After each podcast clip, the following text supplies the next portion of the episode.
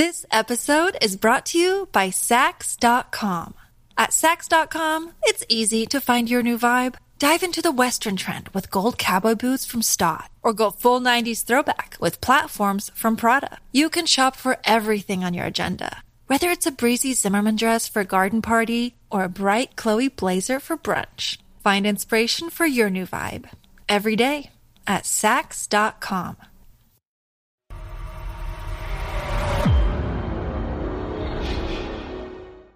Hey everyone, welcome to the Survival Show podcast. I'm David, the founder of Ultimate Survival Tips and your host for today's show. In this podcast, my good friend Creek Stewart and I are going to help you prepare for one of the most important but often overlooked emergency preparedness issues that you're likely to face in a disaster, which is how to deal with human waste when the grid is down and water no longer comes out of your spigot. So, we're going to get into why you need a disaster bathroom plan and how poorly handled human waste can be your biggest health threat in a disaster. We'll also show you how to build a simple $20 compost toilet that doesn't stink and how to flush your toilet when water no longer comes through your pipes then we'll discuss how to make a portable trench latrine in your backyard that's totally private no matter how nosy your neighbors are. And then we're going to finish up this nine part disaster ready home series with a recap and some action steps to get you moving in the right direction. And a lot more. But before we get into all this vital content, let's talk about food.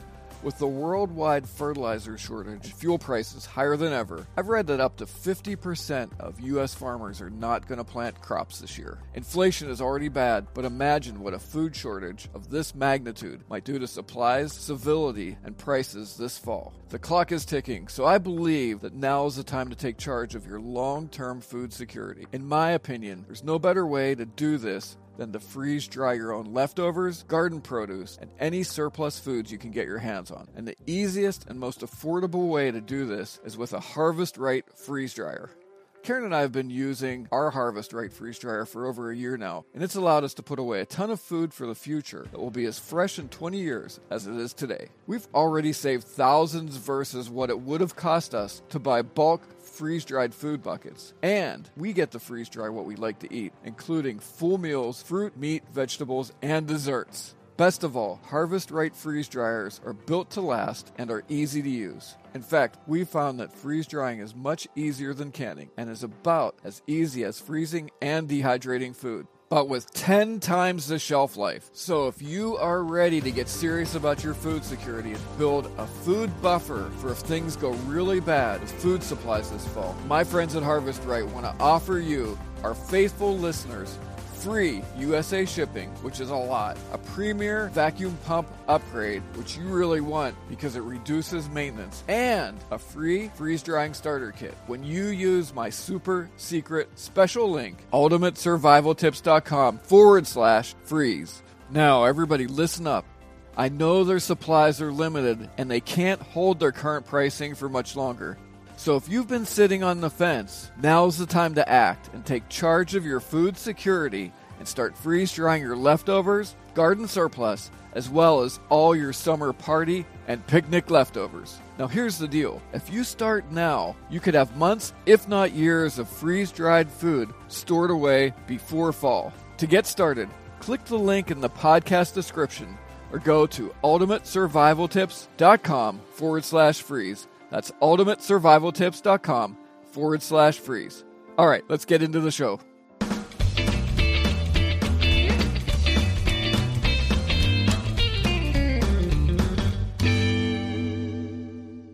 Mr. Creek Stewart back with us again. How you doing, Creek? What's going on?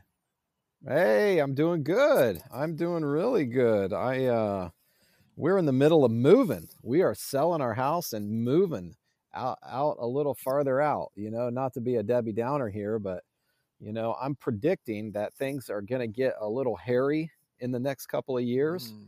and so Months. i am actually putting my money where my mouth is and i am simplifying i am selling at a market high and simplifying moving my family and following my gut so that's what I am doing. So I'm in the throes of a move. Well, you've been prepping your family for a while with all this, right? Yeah.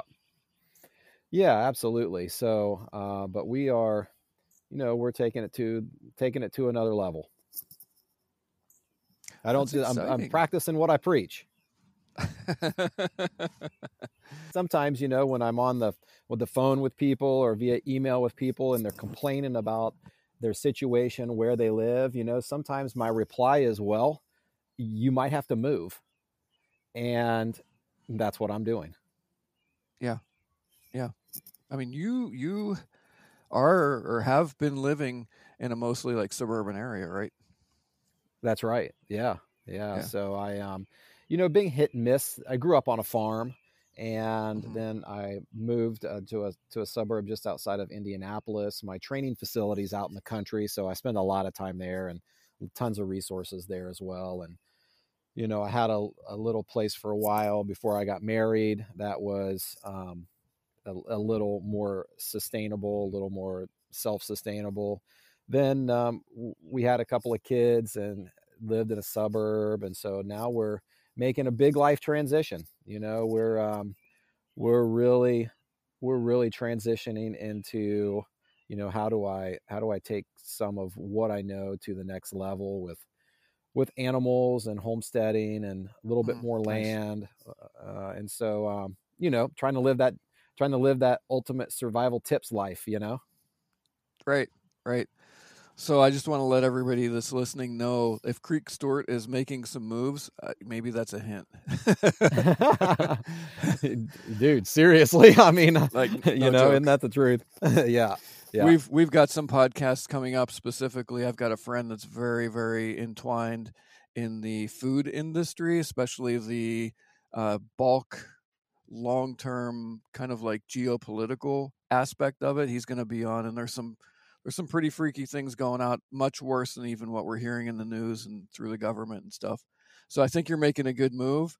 I'm not going anywhere. In fact, uh, I am where people bug out too. So um, yeah yeah you know, praise the. Lord for that. Yeah. Um, and uh, you know, you might just want to let people know you might need to fix your situation. So if you're going to do that, now's not a bad time. it's not a bad time to be seriously considering that. Yeah you know it's not the easiest decision in the world but you know No. sometimes the sometimes very rarely in life right are you know are the things worth having an easy mm-hmm. decision or do they come easy and so we're making we're making the hard we're making the hard hard decisions right now but i'm excited to be here with you man excited about our topics today and Yeah, yeah. So we're going to be talking about you know the off-grid bathroom, some hygiene stuff, and then this is this is going to be I'm I'm tearful, slightly tearful that this is going to be. I think this is maybe podcast eight or nine in our series, uh, based off of your book, the disaster. Awesome book, the, disaster ready home. I, you're killing it, man. I think you have like 4.9 star rating. You're a bestseller on Amazon. So I really appreciate you taking the time to spend with us to help us all walk through. I suppose what I get out of everything we've talked about in reading your book, Creek, is you want to simplify this for folks. You're not calling people to necessarily fix their situation, although they might want to consider that. Uh, you want to you want to make this whole preparedness thing approachable for folks. So we're going to talk about hygiene. What's the big deal with hygiene, Creek? Yeah, well, it can make a bad situation worse really quick. Uh, we start talking about infection and um, getting sick and getting sicker and disease, and especially if you're kind of cooped up and trapped up at home, you want to make sure that um, you're taking the proper precautions and you have those supplies on hand just to keep things clean. And uh, the quick segue from that is into using the bathroom. You know, critical prep that hardly anyone thinks about um, until they are faced with a situation when their toilets don't flush. So we're going to solve that problem for under 20 bucks.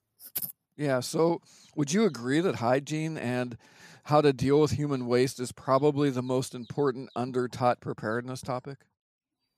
for sure, for sure. One of them, you know, hygiene and dealing with human waste has been the demise of entire civilizations on the face of the earth. And so, um, it's something that should be taken very, very seriously, especially if you're living in a congested area, one that is dependent on, you know, where you're in t- really tight spaces with other people and you're dependent on public utilities for the disposable waste and even garbage.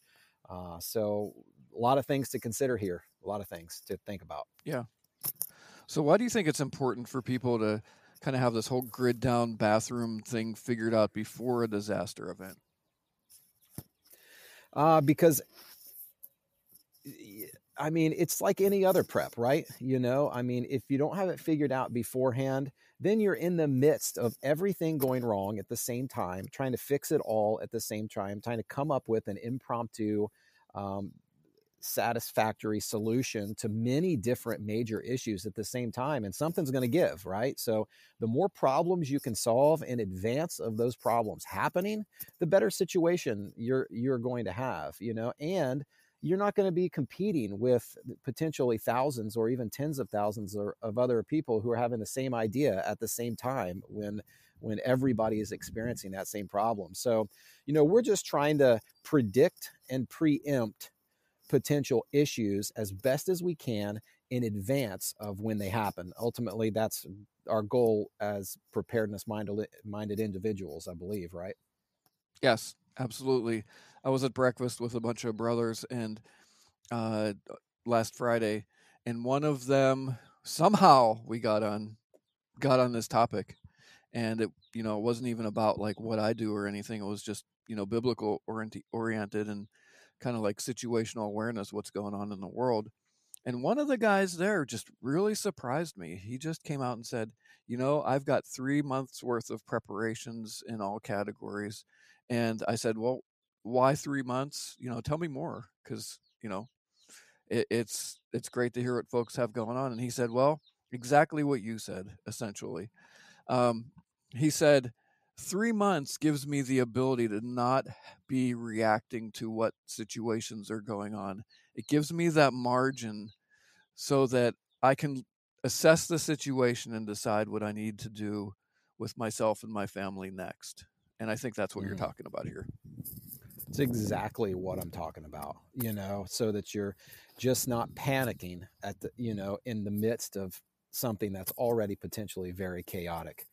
You know, it gives you that I call it he calls it a margin, I call it a buffer, you know, a buffer of supplies uh, that can steady steady your life a little bit when things could potentially be really really chaotic because it's going to be a lot you know if you're ever faced with a disaster anybody who's been through any kind of a disaster will report to you that it's not just one thing that feels messy it's everything you know and imagine trying to straighten out many different areas of your life at the exact same time all of a sudden providing for a huge variety of needs and not just one for multiple family members heat water shelter food um, sanitation hygiene you know, self defense, home protection, all of those things tornadoing at the exact same time. It is impossible to just summon the means and resources and energy to solve all those problems. I don't care who you are, unless you have some of these preps prepared in advance, because there are going to be surprises along the way. Right. You basically need to start with a lot of things off your plate so you can deal with those things you didn't even know could have been problems, right? Mm, perfect way to say it. So, like this whole problem with human sewage. I mean, how many times do you go to the bathroom in Day Creek? Is that the most uncomfortable question you've had all week? Uh, yeah, well, I'll tell you what. I've I've recently gone to almost a carnivore diet, so I mean an animal based diet. So less frequently than when I was a vegetarian. I can tell you that much.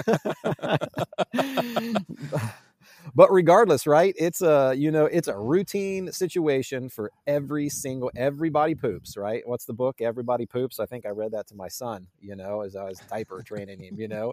Everybody Creek's everything poops. It's a children's book.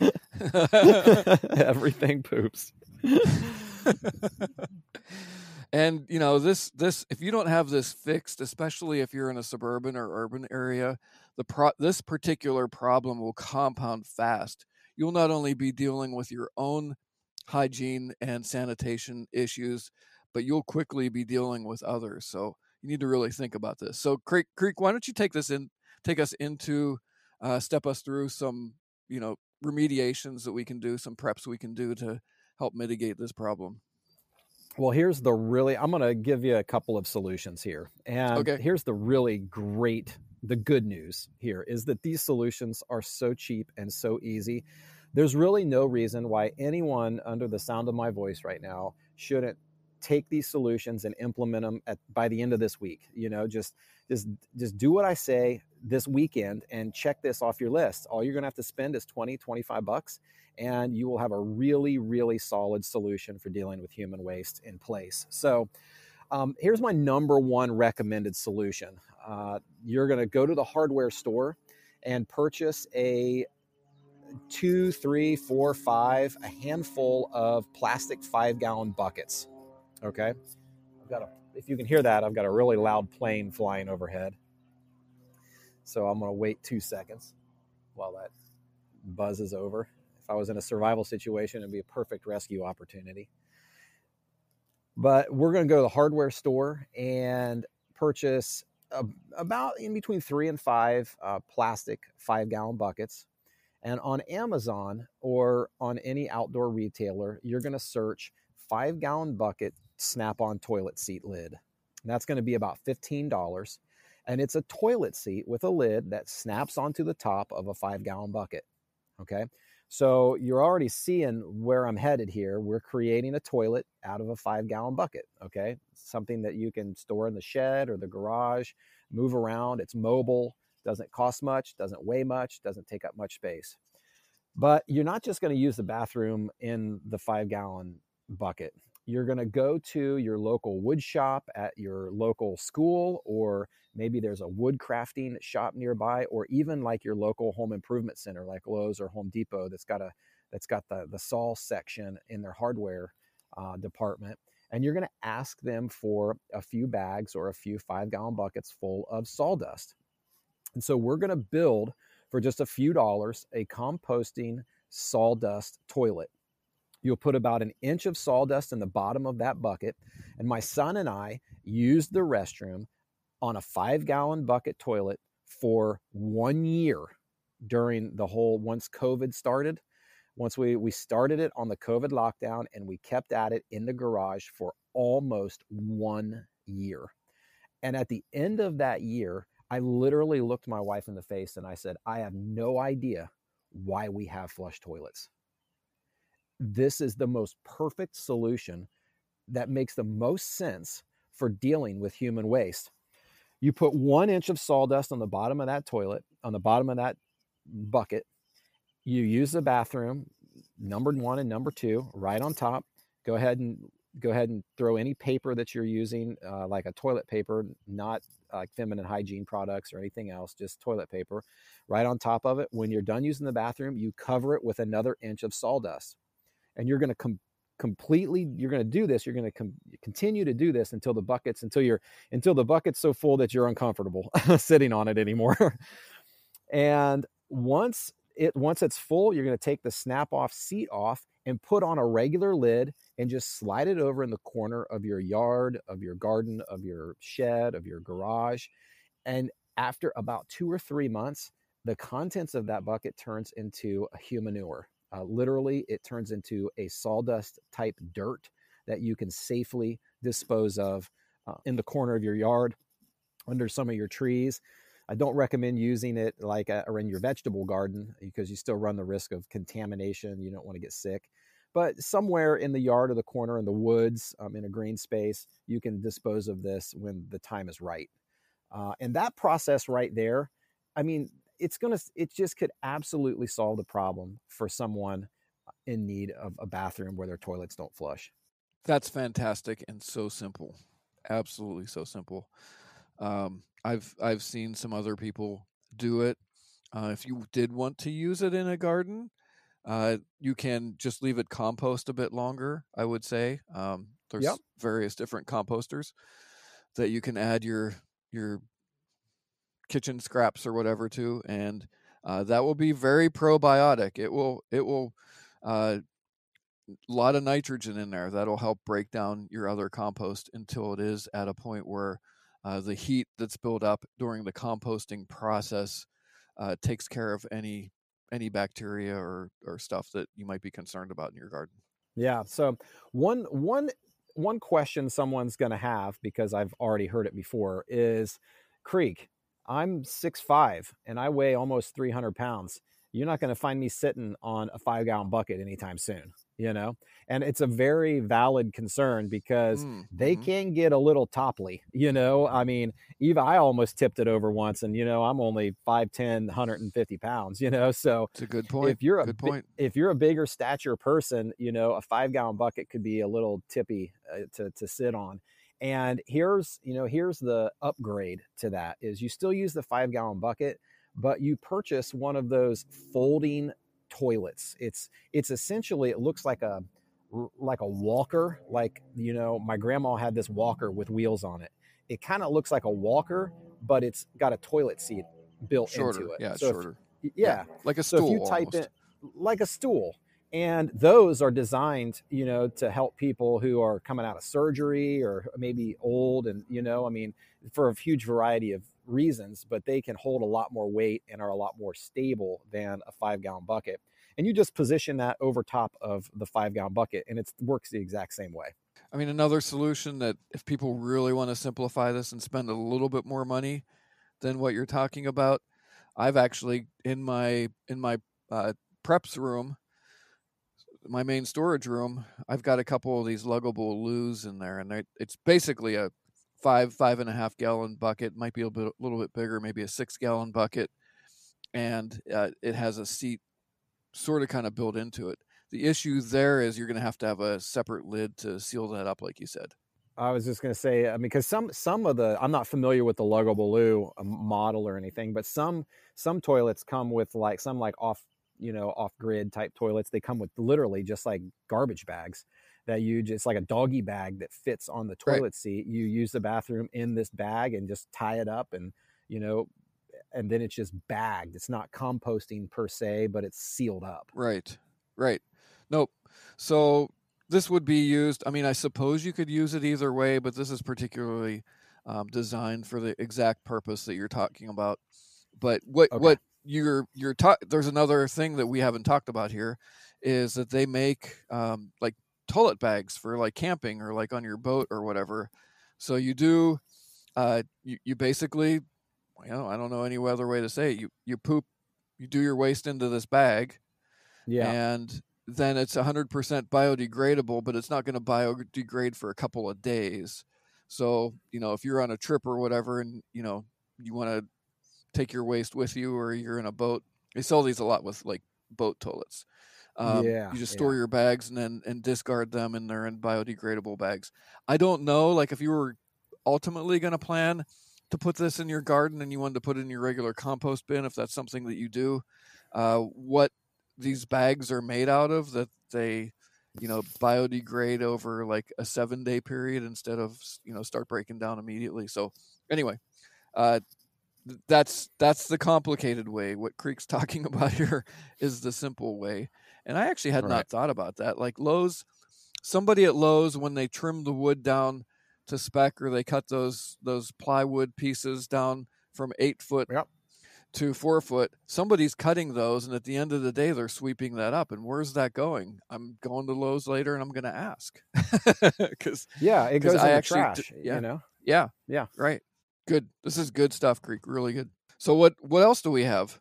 Well, you know, I mean, so someone may be curious like how much sawdust do i need to get through like oh, a month yep. or two months yep. you know so you know the sawdust actually goes a long way so um, you can typically it, it, all depends on number of people and number of bms you know but you know we were able to get away with my son and i we were able to get away with you know about a five gallon bucket every 15 to 20 days uh, we would fill one up ish um, and you do not use that much sawdust. Like we had, we had a a 15, I think it was a roughly a 10 to 15. It was like a feed sack. Uh, imagine a feed sack full of sawdust. That's what we were working out of, and that lasted multiple buckets. So it's not like you need, you know, 55 gallon drums full of sawdust. You know, I would just say for one to three months backup, you know, if you had, you know, three or four five gallon buckets worth of sawdust and three or four empty five gallon buckets uh, with lids, then you'd be then you'd be set for a couple of months to deal with, you know, to to deal with stuff. So let me ask you this question: What about the smell, Creek? Good question. You know, that's going to be another great question, right? Um, I I got to tell you, it blew my mind how well the sawdust, I don't know the physics of it, but how well the sawdust encapsulates what one would think be would be a horrendous odor. It does not it does not have an odor. You know, I mean, at least ours didn't. We filled up multiple buckets over the course of a year, obviously, right? And not once did somebody walk out into the garage and think, what in the world? It smells like a sewer out here. Never, not once. Now, you know, we did get a sawdust mix that had some cedar in it, so maybe that helped. Um, but this thing hides, you know, this thing disguises disguises odor really, really efficiently. I'm shocked, actually. Yeah, when composting is actually working, and one of the reasons I think Creek that it seems like you're not using that much or not even accumulating that much waste with sawdust in it is because the uh, composting, the breaking down uh, process is happening in there also. Mm-hmm. And when mm-hmm. composting's done right and in balance, then it really doesn't give off an odor, which, you know, people who aren't familiar with composting may not realize this because, you know, even if you keep your, your uh, kitchen scraps for a couple of days, you open that up and it's like, man, that's nasty. Well, it's because it's not mixing with enough carbon, and the carbon would be uh, specifically in this case your uh, your sawdust. Yeah, and if I ever got a hint of odor, it was from like ammonia, like from the urine. That was if I ever caught a whiff of something, it was more of that side of the equation, if that makes any sense. It never smelled like um, what you would think you would smell. It was always like kind of a kind of an ammonia urine smell if if you ever smelled anything. Right. And that might even be because somebody was dehydrated a bit too. Yeah, yeah, there you go. All right. So so let's say I mean is there maybe for the people that are concerned about tipping over on a bucket or maybe even those the stool that you're talking about that has sort of kind of like a toilet seat to it is there any more permanent way that that if somebody has the space and a little bit of, you know, they've got a couple of nails or boards or anything, is there any way to do this in a more per- permanent fashion or, or maybe a more stable, uh, urban kind of yeah. fashion? yeah. So just, just for kicks, you know, and, and my, you know, I tore out the toilets in my home and my home. No, I'm just kidding. I didn't. My wife, I told, I was joking with my wife. I was like, I'm going to get rid of these flush toilets. This is ridiculous. You know, you're just wasting water. It's like complicated. They're always breaking and fixing. It's like this is this is horrible. And but anyway, I built a. Uh, I took some plywood sheets and cut down and built a box. Um, almost like if you would imagine like an indoor outhouse, like the type of toilet that you would see in an old timey outhouse. Imagine if you walked into an outhouse, what you would see well, I took and I built one of those out of plywood and I cut a hole in the top of it and I mounted a toilet seat to it and and underneath of it was all of my supplies. So I had the 5 gallon bucket and I had my sawdust under there. And so we eventually moved from the bucket to um, kind of an indoor outhouse in the garage. So if you wanted a more permanent solution, if you're crafty and you're handy and you've got some tools and wood, you know, I'm sure there are men and women out there who could build, you know, the Taj Mahal of composting sawdust toilets with a little bit of time and energy. This episode is brought to you by Saks.com.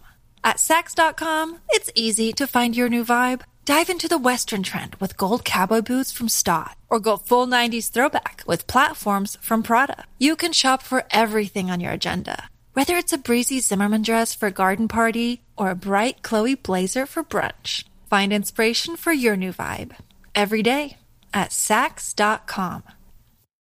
And just for people that that don't have your book yet, all of these things are in, I mean, beautiful photos. I'm looking right now on page 200 of your book where you show that exact design and, and how simple it is. So well done.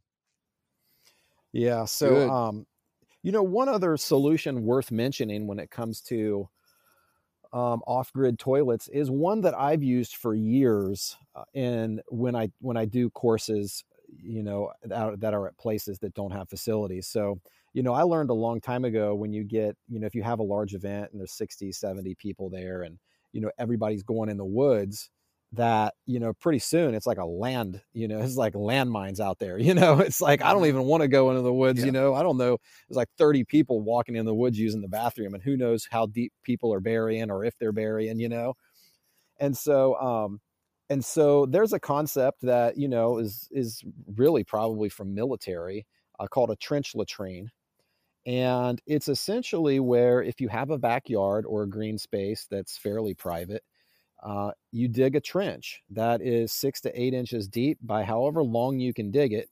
You pile up all the dirt on one side of the trench. And you're essentially using the bathroom in the trench, um, one section at a time. So you use the bathroom at the very end of the trench, and then you cover that section up. And you work your way down the trench until it's full.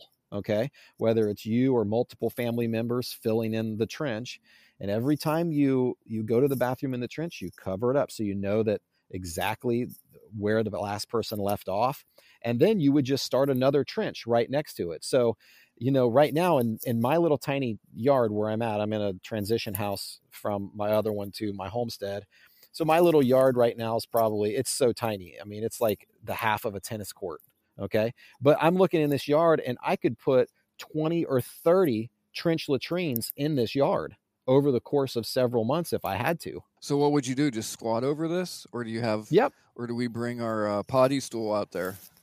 You could. You could totally do a potty stool over it. You could do in in the book. I show uh, like a pop up shower tent for privacy. So you could literally stake down like a pop up shower tent on this trench and kind of move it down the trench as you use the bathroom and you're completely in privacy using the bathroom if you've got neighbors like i do now that are you know staring out the window looking at you you know and so so there's ways to make that private and then you don't have to worry about you know storing the waste necessarily inside or in a shed or in a garage. You know i always say though you want you know especially if you're on a well um, or your water source is nearby you want to try to keep any kind of a trench latrine or outdoor latrine at least 100 yards away from your water source if if at all humanly possible. Those are great ideas. That's a that's a important consideration isn't it? Huge. Huge. Yeah. And the solution is so simple there's no excuse. There's no excuse besides laziness not to implement it and have it in place yeah, I mean, I could see people even in urban situations. At least, I mean, if there was one person in an apartment and they had one bucket of sawdust and one bucket that is uh, to do their business in, I mean, what that would get them a week, two weeks, maybe, right? Yep, yep, easy, easy for sure. You know, I mean, and and some you know these issues with you know something happening to the sewage system or something happening to a water supply so you can't flush your toilets. Or for example i, I lived in a, a house on the river um, many years ago and when the river would flood the water table would come up so high that I couldn't flush my toilet. The water table, it would be above the level of my septic tank. Okay. And so I would go for sometimes five or six days without being able to flush my toilet. And this solution would have been perfect for me back then, you know?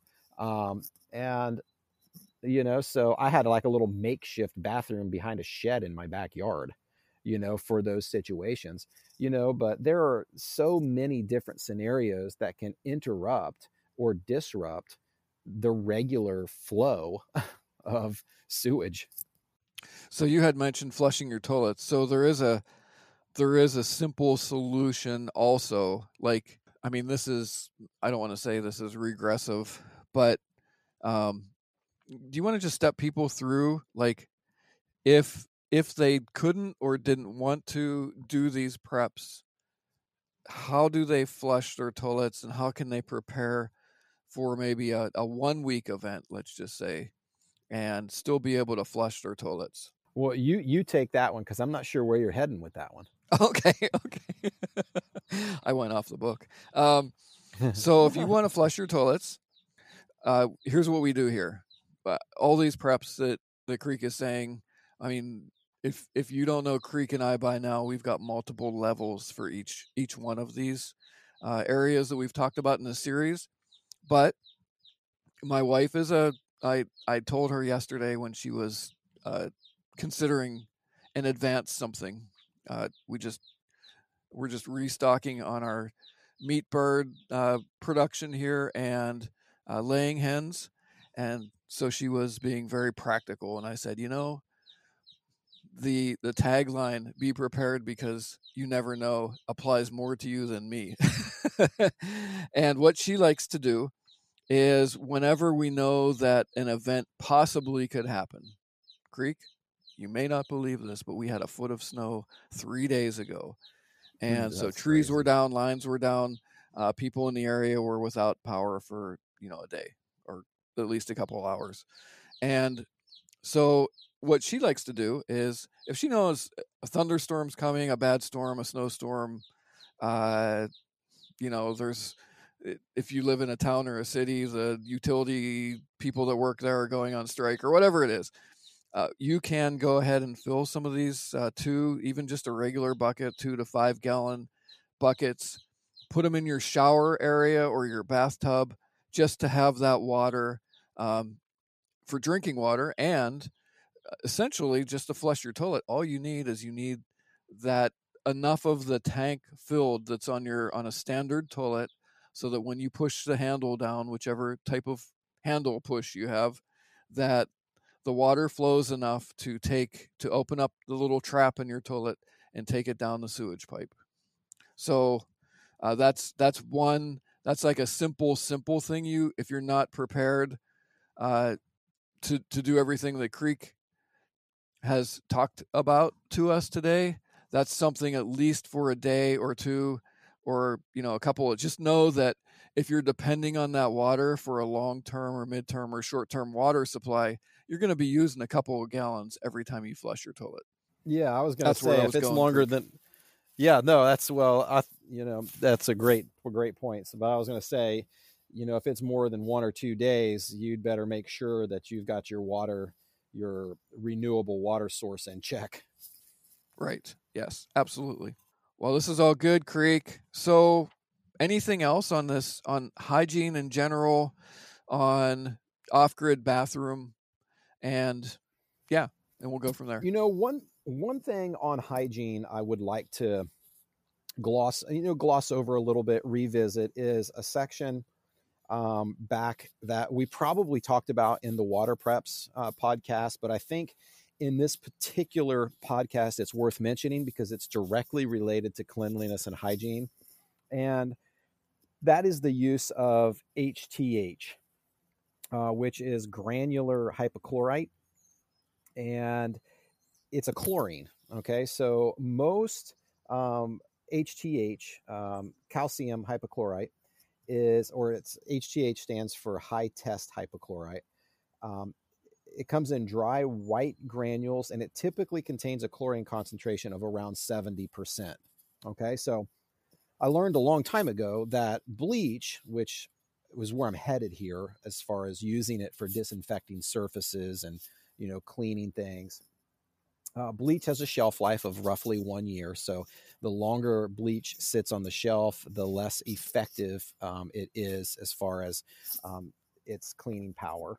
And so in 2005, what's interesting about HTH is the United States Army put out a bulletin called uh, the Sanitary Control of Surveillance of Field Water Supplies. And in that bulletin, they essentially gave the recipe for making a 5% bleach solution from granular HTH. which is very interesting because HTH has a shelf life of many, many, many years. In fact, I don't, I guess it would eventually go bad if exposed to sunlight or heat, but it's way, way, way longer than bleach. Okay. So if you mix one gallon of water with one half cup of dry granular HTH, it makes a 5% bleach solution, which is essentially the same bleach solution that you buy on the grocery store shelf. So most grocery store bleach solutions are in between 5% and 8% active um, chlorine. Okay. And so to be able to on demand make a gallon of fresh bleach, 5% bleach solution, becomes really interesting when you start thinking about being cooped up at home, keeping surfaces clean, sanitizing things, you know, disease, human waste having a fresh bleach solution in order to do that and being able to make that up or give that out to friends and family that could be really interesting and you know kind of puts an exclamation point on the idea of your consideration of granular hth on your prepper shelf. Creek i wasn't even aware of that. I must have missed that in the book. So that's that's a really really good tip and i would i would guess that that I mean, just the storage size of that would be smaller, and I like the idea that totally it's much longer lasting than than bleach that's in a bottle. So it's often sold as like pool shock. Okay, you want to make sure that it's just ah, straight okay. HTH though. You know, you don't want okay. anything like anything weird else in it. Um, they'll you'll oftentimes find it in kits that's called like a well shock. So HTH is commonly used to shock and treat wells. Okay, so if you do like an HTH well shock search, um, you, you should be able to find it. Um, but they're they're typically um, a, HTH is your typical HTH is around seventy percent. Okay. Of contains Good. a chlorine concentration of around seventy percent. Good. So, like everything else that we've talked about in this podcast and all of them, I'll make sure that they go in the show notes. The show notes, you can get those over at Ultimate Survival Tips. Click on the podcast link at the top of the page, and there's a little tab there that says show notes. So, you can grab all of links to all this stuff over there.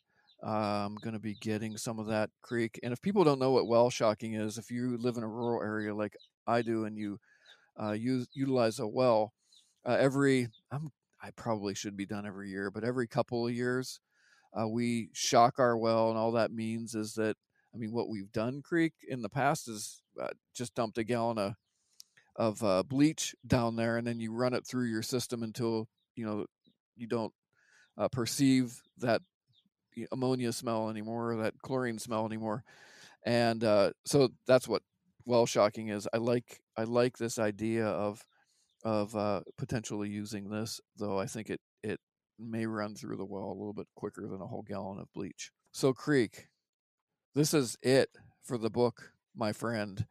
So as we, uh, why don't we just take a couple minutes and uh, do some, just maybe a little recap. Leave people with uh, one if they have not listened to the other editions of of the series that they go back and listen, grab the show notes, and uh, maybe leave. Why don't you leave us with some things that we ought to be considering uh, through this whole series? Just kind of like a recap. Yeah, so let's let's let's start with food. Okay, so okay, how about how about like one to three short and sweet takeaways from some of the top categories that we should be thinking okay. about. So everybody first thinks about food. Uh, my first step with um, a long term food storage plan would be to implement a system of rotation. And all I mean by that is you pick the top 10 items that you eat the most often that are shelf stable. So that have a shelf life of one to three years that you buy at the grocery store. Typically, these are dried boxed goods or canned goods, um, things like pasta or anything in a can, um, anything dry, beans, rice you take the 10 most popular items that you eat and you put them on a list. And each time you go to the grocery store, you try to buy a couple extras of one or more of those 10 items. And you just sit those on a shelf, an extra shelf, an extra pantry, a closet, um, a, a rack in your basement. And over the course of a few weeks, a few months, you're going to start to build a shelf stable supply of the most popular food items that you eat on a regular basis. Store what you eat and eat what you store. And as you run out of those items in your kitchen pantry, you just pull from your long term food storage pantry. And it's the most practical, economical, reasonable, sane way to build a long term food storage pantry that can get you by a few weeks, a few months pretty quickly. Uh, if you don't like the idea of incorporating rotation into your lifestyle and you just want something set it and forget it, uh, then you need to start thinking about either freeze dried buckets of food or repackaging your own bulk dry goods at home, like beans and rice. Um, if you if you hop over to my website and subscribe to my email list, I'm happy to give you um, some video tutorials on exactly how to repurpose bulk dry goods at home so that they'll last for 20 plus years. It's really easy, it's really cheap, it's the most economical long term food storage you can get. And beans and rice together with a few other items is almost a complete food source. Um, very, very nutritious. Um, as long as you don't have any dietary restrictions related to those items. So that should cover you on food. Uh, anything you want to add there, David, or you just want me to keep on going? No, I think that's fantastic. How about water? Water, uh, we want to think about three things, okay? And everyone should implement these three things, period, no matter where you're at, because they're all they're all pretty basic. So number one is you need to have some fresh water storage on hand. Um, the average American uses over 80 gallons of water a day. That's insane. Um, I recommend having a minimum of two gallons per person on hand for a couple of weeks. Okay. Anything beyond that, and you know, water's heavy and water's bulky. So you start to get into some, you know, like some big commitments with water. We want fresh water storage on hand to get you through a period, a short period of time at least, if water isn't available.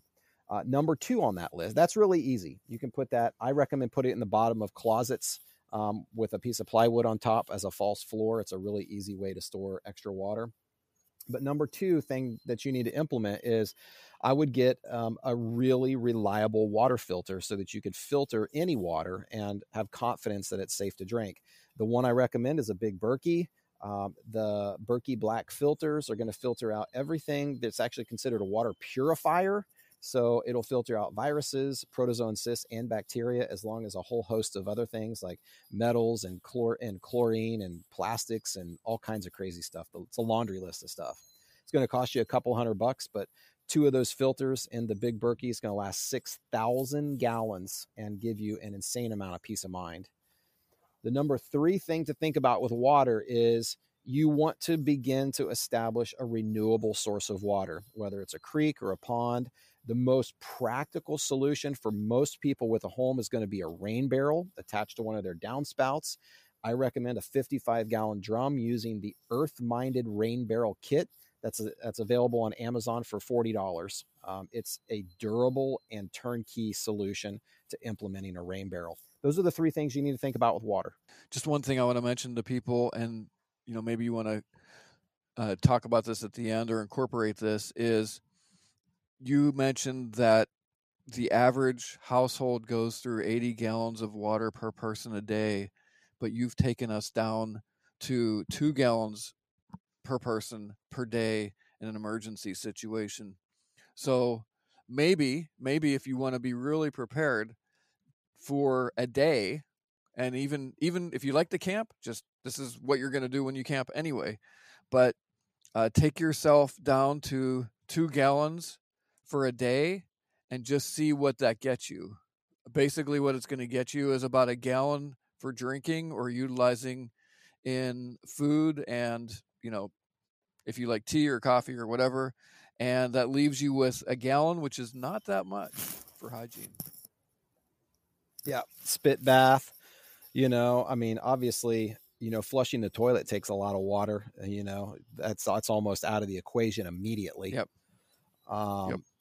You know pets need water you know i mean Pets, cleaning right. washing clothes you know there's all kinds of things that people don't think of washing you know just just washing your hands you know i mean washing dishes utensils i mean every time you turn around when you're when you're thinking about it you're like literally using water yes really good how about heating and Uh, maybe just start with heating, and then we'll talk a little bit about electric. Yeah, so heating, I'm a huge fan for someone who has no backup heat whatsoever. I'm a huge fan of, you know, a $200 solution that can get you through a few days at least. Uh, and that's a kerosene space heater. My grandparents heated their home on kerosene space heaters. Kerosene um, space heaters are about 150 bucks. They look like a little jet engine that you can buy um, that you can buy at your local hardware store. Uh, they they're vertical. They've got a cage around them. They're 150 bucks. And kerosene is uh, readily available, and it has a. It's very very stable. Unlike gasoline, uh, which is not only really volatile from um, an ignition perspective, uh, but it doesn't last that long. You know, it has a if unless you put Sta-Bil in it, it's you know it's not good for more than a year. But kerosene will last for years and years and years. Uh, you could stock up on some kerosene, and if you had the kerosene space heater, as long as you follow the instructions, it's it's safe for indoor use. Um, and you could heat a room, keep your pipes from freezing for a short period of time, as long as you had some kerosene. Um, if you have a propane tank or natural gas already, a ventless wall mounted um, propane or natural gas heater is a really economical solution. Few hundred bucks installed and all of a sudden you've got a gas tied heat and not an electric tied heat. Gas is much more less likely to be knocked off grid than electricity. It's a great backup. The ultimate, of course, is you know wood heat. I love wood heat, but you know it could it could require a remodel, and of course you have to have a supply of wood to burn. So it's a little bit more of a commitment, right? You know, you have to start making some of those bigger decisions. So if you're not ready to make big decisions, one of those previous heating options is going to be a really easy to implement solution. Excellent. How about electric? Just one or two things really simple that people can do. Yeah, so my philosophy with electric is you know, you could go either way. You could try to become completely independent with electricity where you have your own supply of electricity or you could arrange your household to the best of your abilities so that you're fine without electricity altogether.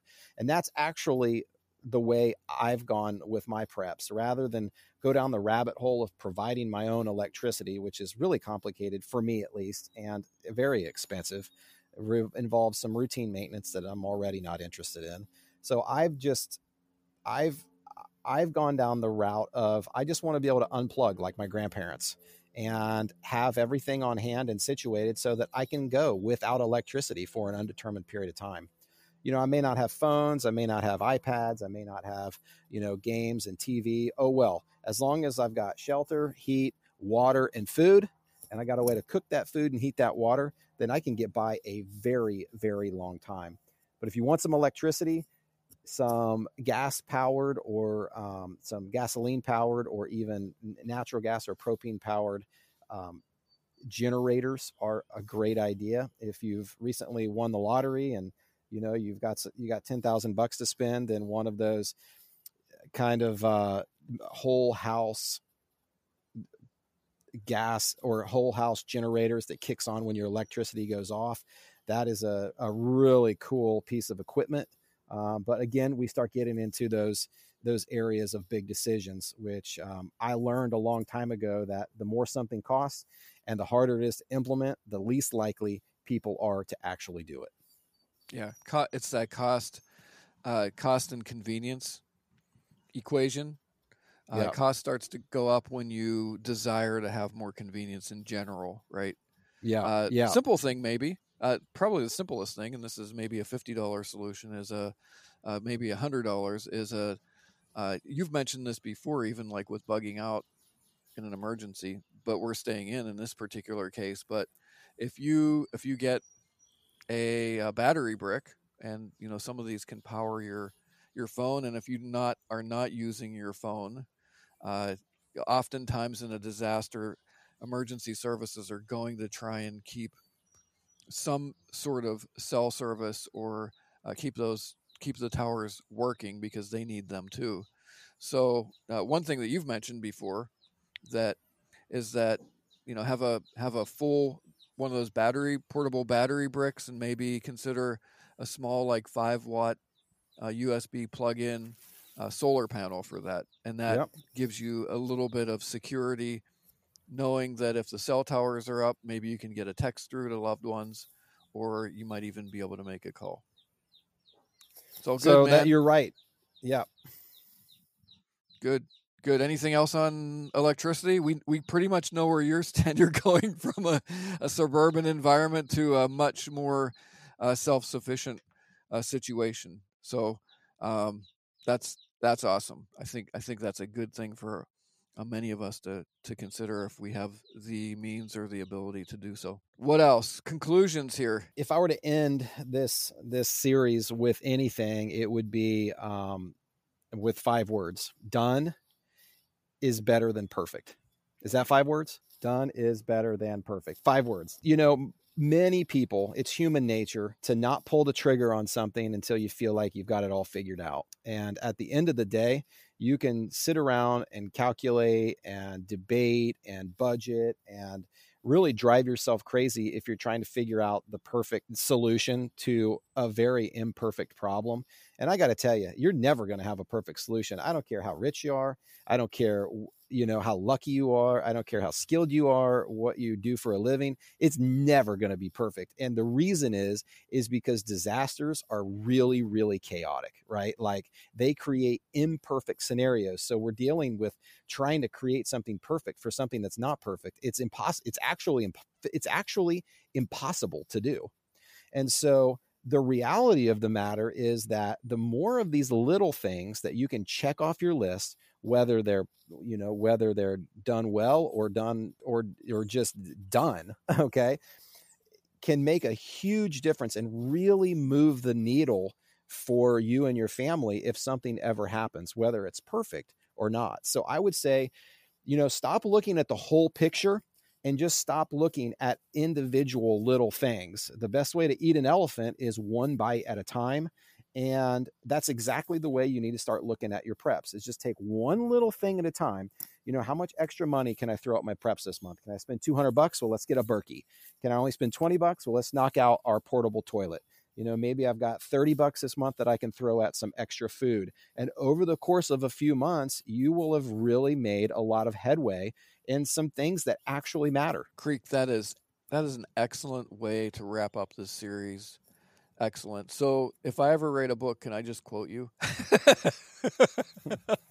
sure. Creek, I appreciate your time. I appreciate your care and in bringing this information to us over so many different podcasts for really uh, expounding on your book. I highly recommend, highly recommend that everybody pick this book up. If you feel like you've got this whole thing nailed, pick this book up, The Disaster Ready Home, for your legacy, for, you know, if something happens to you and your family doesn't know what to do, for your kids or your grandkids. And uh, you will not regret it. Go check it out on Amazon. Check out the reviews uh, very highly reviewed and an Amazon bestseller. Creek, I, I'm honored. I'm blessed that you spent all this time in these weeks stepping us through how to simply prepare for a disaster. How can people get some cool free stuff from you, get on your list, learn more about you, Creek? Well, first of all, the pleasure is all mine. And my heartfelt thanks to anyone who's listening and who has listened to uh, the previous podcasts. You know, I mean, my my passion in life is truly uh, with other people and so i hope that you know anything i've said or shared you know actually one day makes a difference right? You know that's what we all hope. I think ultimately you know at the end of our day we want to matter you know for something. You know not only matter to god but we want to matter to each other and we want to do things that make an impact. And so that's my goal here and you know i just you know i hope that by sharing this stuff it it matters. And so if um, if you have any interest in following what I do or um, or what I've got going on, it's creekstewart.com. I'm going to try to get you on my email list as soon as you get there. Just get on it, and I will get you uh, some awesome survival tips. And I'll try to sell you stuff too. Don't worry. Uh, but that's how I make my living. But I will provide tons of value along the way, and I promise that. I'm on the list. I look forward to your emails. They're not too frequent, once every week or two. And I always learn something. And you know, I love the I love the series. I love that. Uh, what is that drill thing? Yeah, we did a pump drill workshop. So I've been really into workshops lately.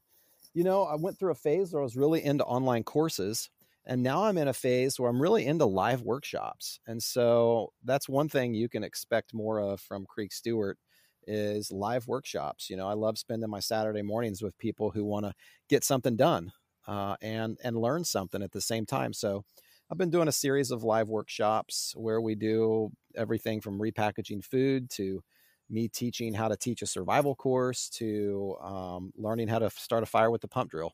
So I, um, it's been a real, a lot more intimate way for me to work with people all around the world who are lovers of knowledge. So that's that's my newest thing. Nice. Well, Creek, thank you so much. Uh, and this won't be this will will not be the end. Uh, we're talking about maybe bringing you over on the Ultimate Survival Tips YouTube side. I hope you're still interested in that. I'll be be in touch on that, and we'll get you back on some other topics, uh, geopolitical stuff, and uh, I think we want to talk about bug out maybe in May or June. How's that sound? Oh man, now you're speaking my language. All right, brother. Appreciate you. Likewise, man. You too. Remember, it's not if but when. Okay, everyone, before we head out of here, don't wait any longer. Grab your home freeze dryer by clicking the link in the podcast description or going to ultimatesurvivaltips.com forward slash freeze. Next, I just want to ask you guys to pay it forward by sharing our family friendly and hopefully helpful and encouraging content with a couple of your friends and loved ones who you would like to help become better prepared for the days ahead. Next, go over to our mothership, ultimatesurvivaltips.com, and check it out. There's lots of free content, videos, unique gear like our tiny survival and first aid guides, our design your own survival kit app. Plus, you can score our weekly survival emag for free. Did I say we have a lot of free stuff available over there? And while you're there, don't forget to click on the podcast tab to get the show notes PDF with links to all the things we discussed today. Then, if you haven't done so already, please, please, please go give us a five star rating and honest review wherever you listen to this podcast. It's another way that you can encourage others, help us rise in the rankings so other people can learn the mindset, skills, tactics, and gear they need to survive what's ahead. And thank you for doing so. All right, everybody, that's it. Share the podcast, go visit ultimatesurvivaltips.com, and give us a sweet five star review. Thanks for joining us today. I'm David. I'll see you next time on the Survival Show podcast. Until then, remember to keep it simple, be positive, and stay sharp.